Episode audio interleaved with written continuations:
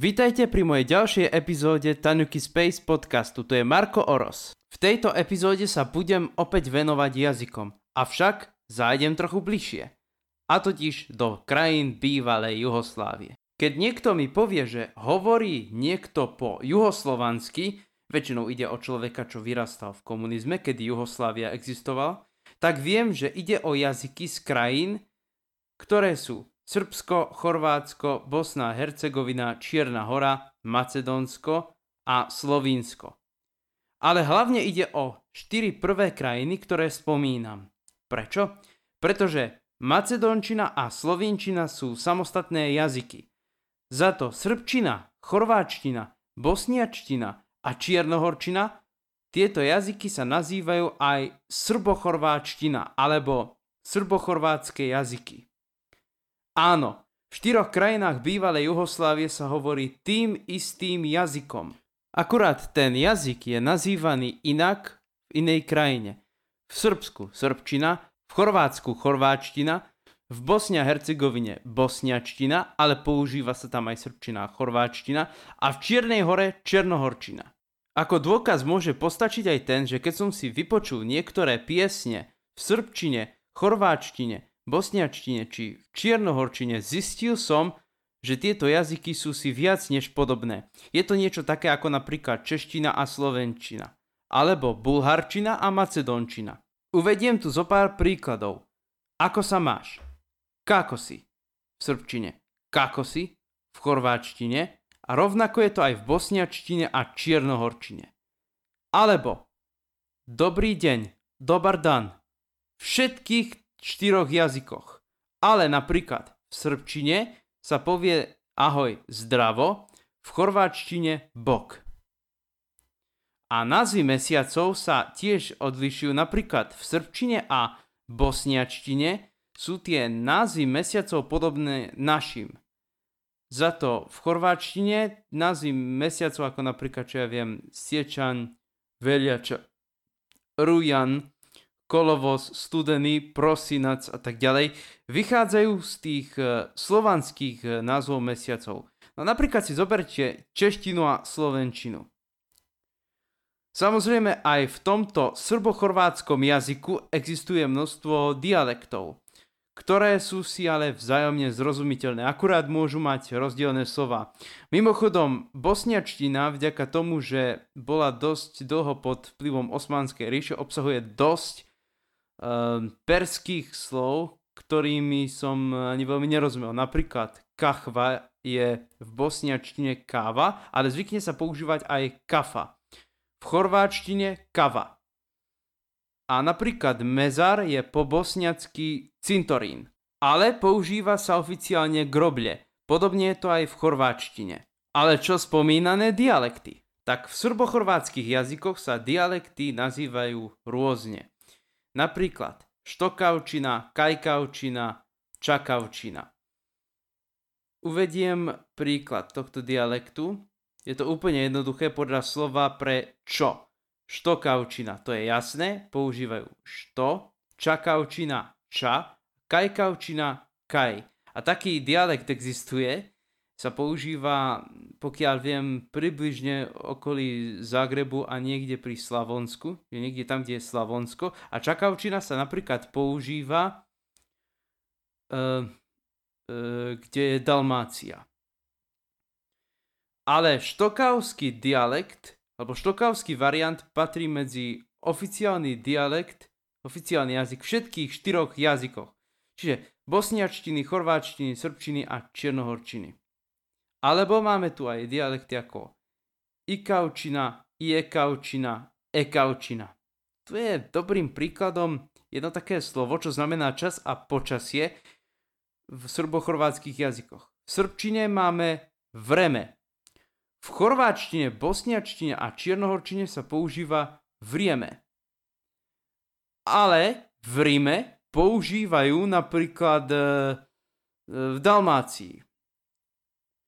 A nelíši sa to len tým, ako spomínam napríklad v prípade slova pre cintorín. Napríklad som si všimol, že v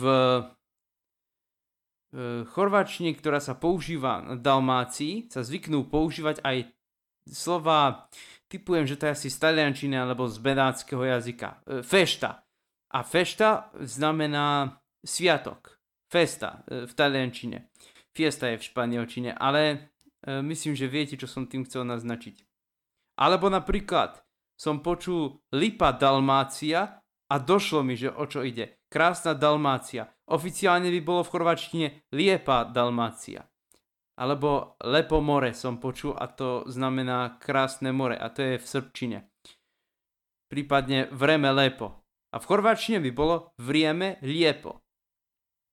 Alebo piesma, pesma, písma. Tak, a teraz sa dostávame k tiež veľmi zaujímavej otázke. Zápis. Všetky tieto štyri jazyky sa zapisujú buď cyrilikou alebo latinkou.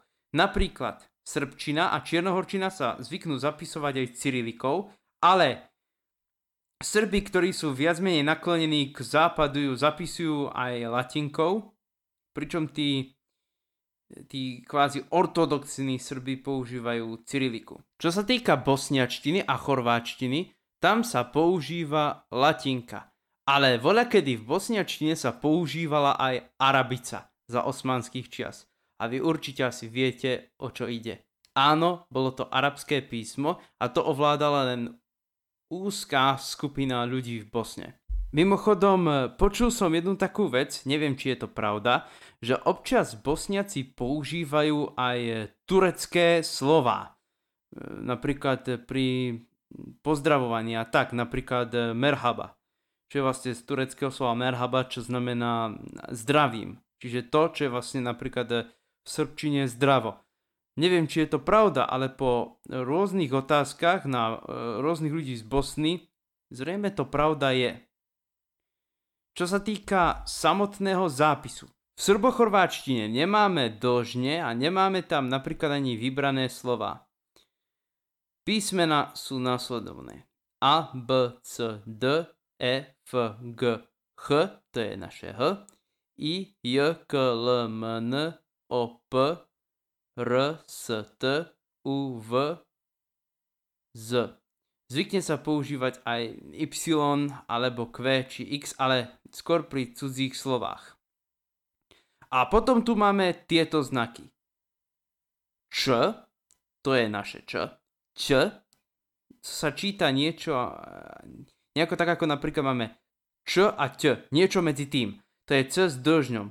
Potom máme DZ, D, ako u nás. DŽ, že Ž. Potom máme D, to je D s šikmým dlžňom. Potom máme NJ, Ň, LJ, L. A čo sa týka cyriliky, tak pre N, L, D, Č, D, Č existujú samostatné znaky. Občas sa stane, že niekedy Chorváti prečítajú D alebo Č ako Č a Č. Mimochodom, ani u nás sa nedodržiava občas pravidlo z L, že niektorí Slováci to prečítajú ako tvrdé L a nie ako mäkké L. Aj takéto situácie sa stávajú. Ak narazíte napríklad v srbochorvátskych slovníkoch, čiže slovníkoch, ktoré sa venujú chorváčtine a srbčine, alebo bosniačine či čiernohorčine, všimnete si tam aj prízvuky, akcenty. Je to kvôli tomu, aby ste vedeli dodržať melódiu. Hovorí sa, že práve tieto jazyky si kladú na to obrovský dôraz. Ja som väčšinou tie jazyky počul ako znejú pri bežnej komunikácii, ale je to možné. Ale našťastie to nie je niečo také, ako napríklad máte vietnamčinu alebo čínštinu, kde každá slabika v závislosti od tónu môže mať úplne iný význam. To si napríklad preberieme niekedy na budúce. Ale naozaj tú melódiu tam treba viac menej dodržať, ale nestane sa, že vám nebudú Chorváti a Srbi rozumieť. Maximálne aj podľa prízvuku, aj podľa tej intonácii vedia, že nie ste odtiaľ. A teraz jedna taká zaujímavá pikantnosť. Skúste hádať, aký dorozumievací jazyk, aká lingua franca, tak sa takéto jazyky volajú, sa používal v krajinách bývalej Juhoslávie. Áno, bola to práve srbochorváčtina, pretože keď si to zoberieme, tak dohromady všetky tieto 4 krajiny tvorili najväčší počet krajín bývalej Juhoslávie. Všetky tieto 4 národy, čiže Srbi, Chorváti, Bosniaci aj Čiernohorci. To bolo kvázi ako keby jeden taký početný národ. Čiže aj Macedónci vedeli týmto jazykom hovoriť a možno aj Slovinci. Ako dôkaz môže byť aj ten, že istý macedónsky spevák Toše Projesky nahrával svoje albumy nielen v macedónčine, ale aj v srbochorváčtine. A čo som počul, tak napríklad aj v slovinčine, ale čo sa týka srbochorváčtine, tak nie je to ničím zvláštnym. Aj mnoho spevákov z Macedónska spievalo práve v srbskom jazyku, napríklad Ipče Achmedovský, Muharem Serbezovský. Čiže doslova tento jazyk bol akýmsi dorozumievacím jazykom v rámci krajín bývalej Juhoslávie a preto možno, že niektorí ľudia hovoria, že to je juhoslovanský jazyk. No to nie je juhoslovanský jazyk.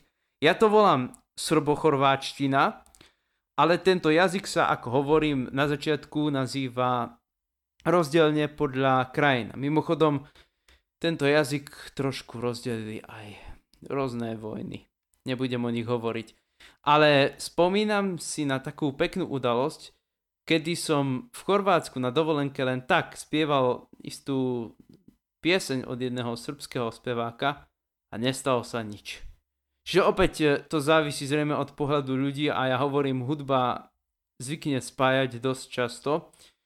Takže ja pevne verím, že keď sa náhodou pomýlite, že použijete nejaké chorvátske slovo, keď hovoríte so Srbom a naopak. Nič sa nestane. Takéto veci sa stávajú a okrem toho ste cudzinec.